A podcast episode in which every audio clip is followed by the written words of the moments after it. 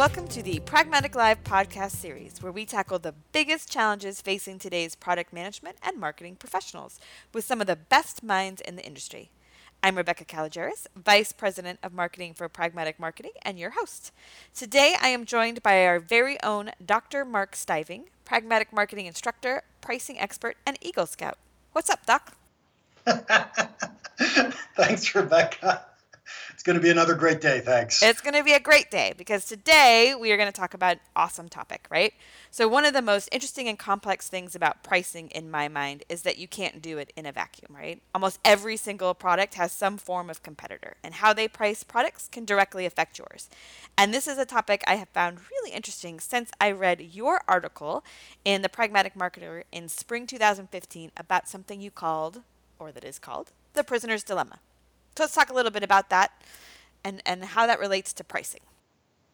Oh, absolutely. So, so if you don't mind, today what we're going to talk about is a lot of my life philosophies and how surprised I was when I learned about the prisoner's dilemma and the power of how it explains things in the world I didn't understand before. And we're going to tie all that into pricing because this just is perfect when it comes to pricing. All right. Well, let's talk. Tell us a little bit about your life philosophies, Mark. Awesome. Well, I, I actually have two philosophies that have driven me through most of my life. And I'm kind of embarrassed that it's that simplistic, but here they are. The first one is called utility theory. And utility theory essentially says everybody always makes every decision in their own self interest. There was an awful lot of adamant everybody always, but but it turns out that I think it's pretty close to true, and it certainly helps my thinking. Please note I didn't say selfish, I said self interest, because oftentimes we feel better when we help other people. So when I do a favor for you, Rebecca, I feel really happy that you smiled and I got good feelings out of it. The same as I get really good feelings when I eat ice cream. maybe maybe slightly different feelings, but I get good feelings. And and so I could do good things for other people and get good feelings, and that's still in my own self interest. The other one of my life philosophies has been Darwinism.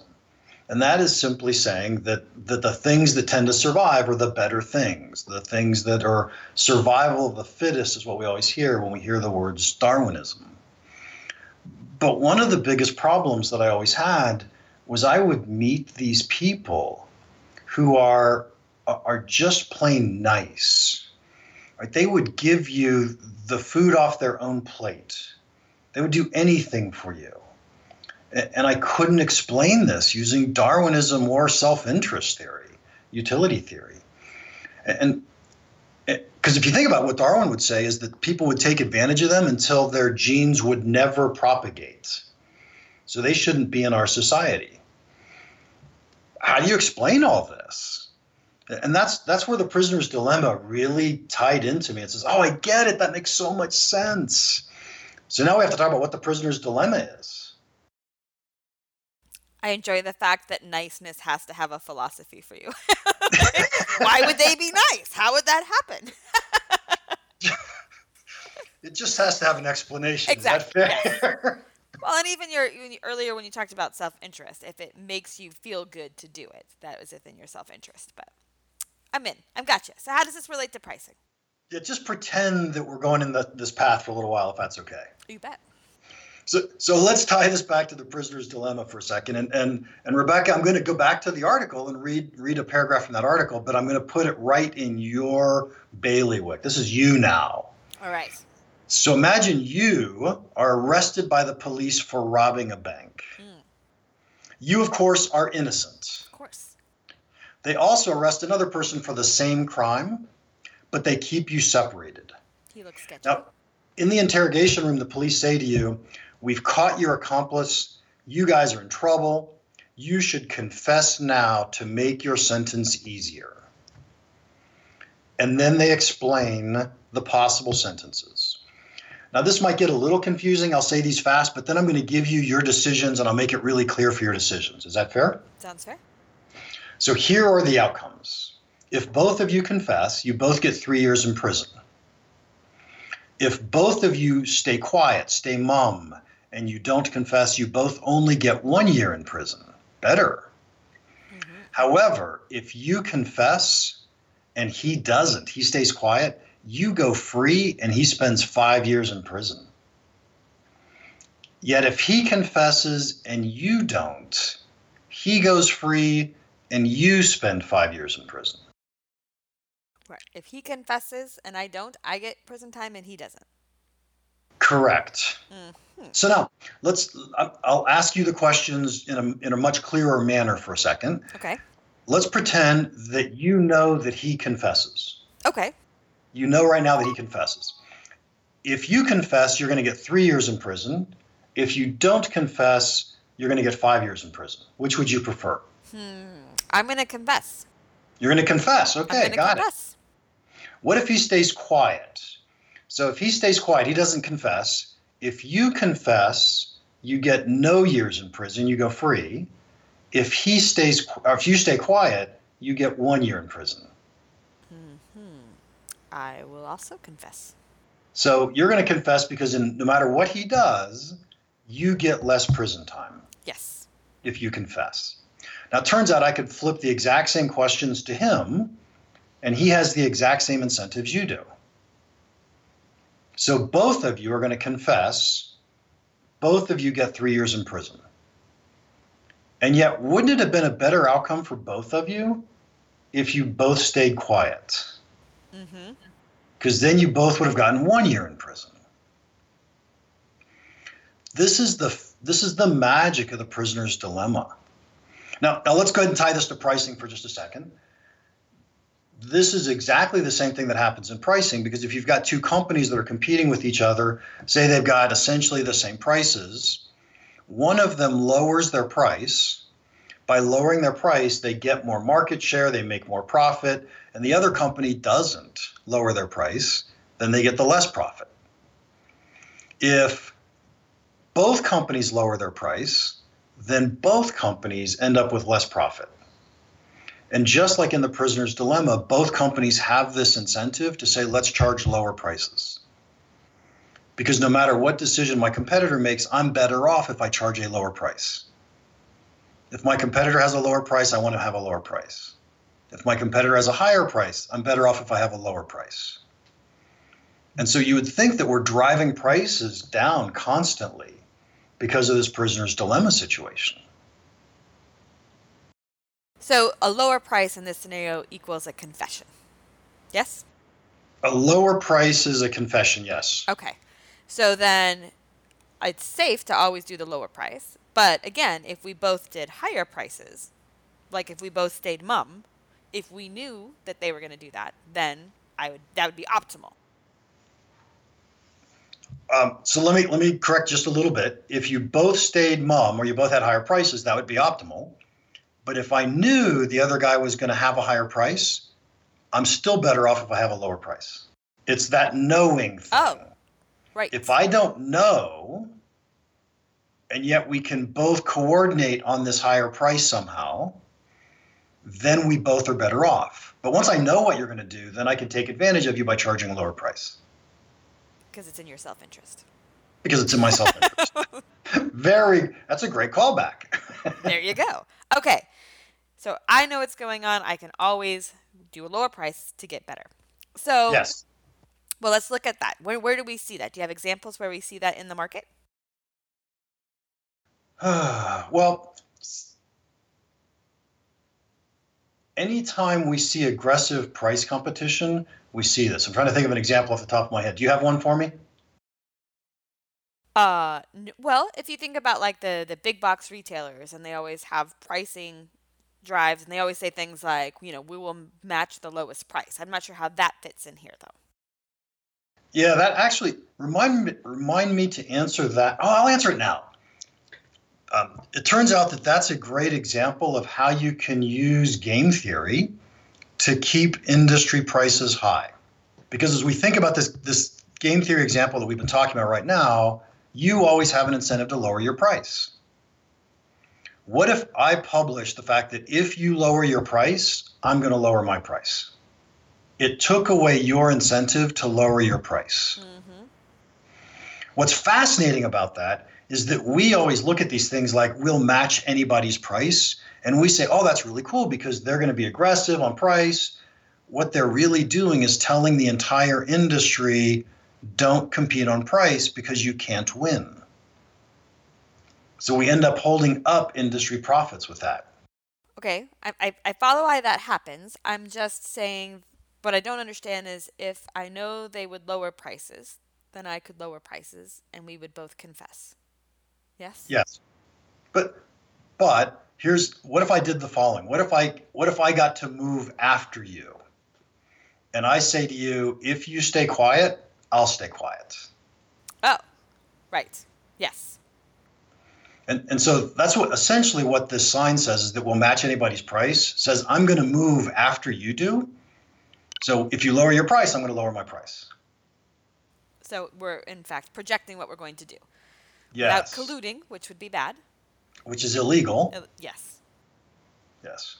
Yes. So so just to be clear, we're never ever ever calling our competitors and talking to them about pricing ever.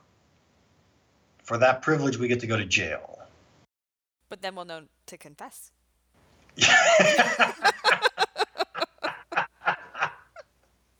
okay, now let's jump. We're, we're about a third of the way through this. Okay. If that's okay. I'm in. So, yes. So now let's jump to the solution because obviously companies have found a way to not always compete on price. And it turns out the solution is we don't we don't always compete on price because of the fact that we play this game over and over and over again. I can look at what you did yesterday and make a different decision today. And because we have all this history of information, we can now make intelligent decisions. Even though I can't call you and coordinate, I can I can see what you did and make a decision on what I'm going to do based on what you did. So this is what's called in economics it's called the iterated prisoner's dilemma. So we're meant we're playing the same game over and over and over again. And, and what's fascinating about this is that now that we've got this iterated prisoner's dilemma, you could create different strategies that say, how would I play this game if if I knew I was going to be playing it over and over and over again? And there was a, a guy named Robert Axelrod. He wrote a book called The Evolution of Cooperation in 1984. This was just the coolest thing. And, and here's where I, I learned about niceness. So it turns out that he put together a game where he would play different strategies against each other. And he invited academics all around the world to subscribe or to send him in strategies as to how you would play this game. And he would take every strategy and play it against the other one. Um, and, and it turns out that there was one strategy that beat all the other strategies. It was really cool. And it's called tit for tat. Mm.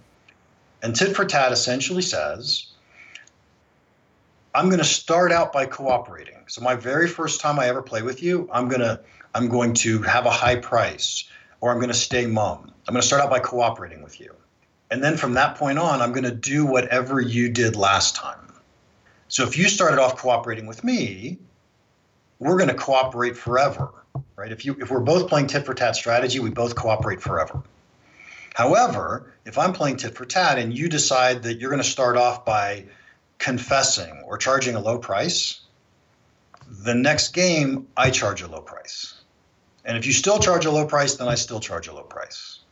And, and it's fascinating because this tit for tat strategy beat out every other strategy you could imagine. Interesting. I was enthralled, absolutely enthralled by this. Be, because you, you go on to read and, and you read what Robert Axelrod says about what winning strategies had to them. What were the characteristics of those winning strategies? And and the first characteristic he defined is you have to be nice. and, and by nice, all he said was we don't defect until our opponent defects. Right? We start out cooperating, we're going to cooperate as long as they cooperate. Isn't that really good? And and suddenly those really nice people make sense to me. They're like, oh, I get it it's it's the strategy. Not that they know it, it's evolution driving that strategy, but it's the strategy. I enjoy that you learned niceness from tit for tat. Isn't it it's like the economic version of the golden rule, but I'm in. and so, so, a couple other things that he learned um, retaliation was really important. So you can't just be a blind optimist because if I'm just going to cooperate all the time, then your best strategy is always to defect, always to charge a lower price, and you'll just take advantage of me forever. We have to be forgiving. Doesn't that sound nice too, Rebecca? It does sound nice. We have to be forgiving. And so if if you if you charged a low price and then I came back and I competed on a low price, then if you say oops didn't mean it, you don't say that legitimately to me, but you just in your mind you think oops didn't mean that, you raise your price back up. I need to be able to forgive you and bring my price back up too. Right. So you don't not punitive pricing changes afterwards, like because you know they tried it once and you've got to stock them. It's interesting too because I think what separates uh, the prisoner's dilemma a little bit from the same philosophy in pricing is the repetition that you brought up, right? Like hopefully yep. you're only going to get arrested once. You only you only go, you only wear the ski mask to the bank one time. It's a one time yes. mistake. Uh, but with pricing, you're going to continually shift your pricing. So the ongoing parts of it require a different even level of cooperation and a different level of um, response. Yes, absolutely. And, and so I have to give you the, the, two last characteristics that he came up with because these two are awesome. And, and they're great lessons for us to learn in our pricing. So one of them was clarity. How clear are we being? How clear is our opponent being? So if you think about pricing, if I see my competitor lower their price, and I'm playing a tit for tat strategy, then I want to say, oh, he's competing on price. I should lower my price. But what if he really wasn't? What if I just got a purchasing agent who was lying to me about the competitor's price? Mm. Right? And I end up lowering my price because I heard I thought that they were lowering their price. And so the real trick here is we need to be as clear as we're allowed to be in terms of what are we doing in our price moves? Why are we doing those price moves? Because we don't want to start an inadvertent price war. And then my favorite one is non envious. We so often think that in the business is war, and my job in business is to beat you, right? I've got to beat you. But it turns out that if we if we instead of instead of thinking about how can I do better than you, I think about how can I do the best I possibly can. I do the best I can when you do the best you can right? When we elevate industry profits, not just my profits over your profits. I find it fascinating because you know it really does sound very altruistic, um, and yet I can look at it that way because that might be my bent, and you can go, aha, you know, there's but there's real numbers behind it either way, right? It's not just being altruistic. It's not you can think of it that way if it makes you feel better, but at the end of the day, that's how you will both make more money. It's how you maximize your profits. A- absolutely, absolutely. I used to do a. It I used to teach. To nice. That's it does. It pays what we're nice. doing. Yes, yes. Tastes like ice cream. Exactly. I, I used to do a study when I would teach a class. I would pair up students, and I would give them essentially the prisoner's dilemma using price, and and have them play the game over and over and over again with this one person. And when it was all over with, I wanted to know who had the highest scores. And so we'd always write the highest scores on the board, and I would write both opponents' scores on the board. And you would always find the highest scores come from one of two reasons. The one reason that made sense is because, well, we were cooperating all the time. And so therefore, we both had really high profits. The only other time that people would get high profits is if they were playing against someone who boy, what word should I use now? Is nice or is not overly bright? Because because if all you do is cooperate constantly, even though the other guy's cheating you over and over and over again, the other guy will do really, really well. You're going to do really, really poorly. Well, in that case, it's not cooperating, right? Yes. You're just always lowering prices, I guess.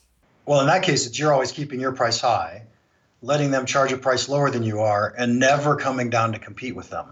You're just letting them take your business from you mm. constantly. You're confessing over and over like a patsy. like a patsy. All right, so it seems to me for this to really work, though, you have to be able to be fairly fluid on your pricing. You have to be able to make pricing um, changes pretty quickly, right, so that you can respond in time.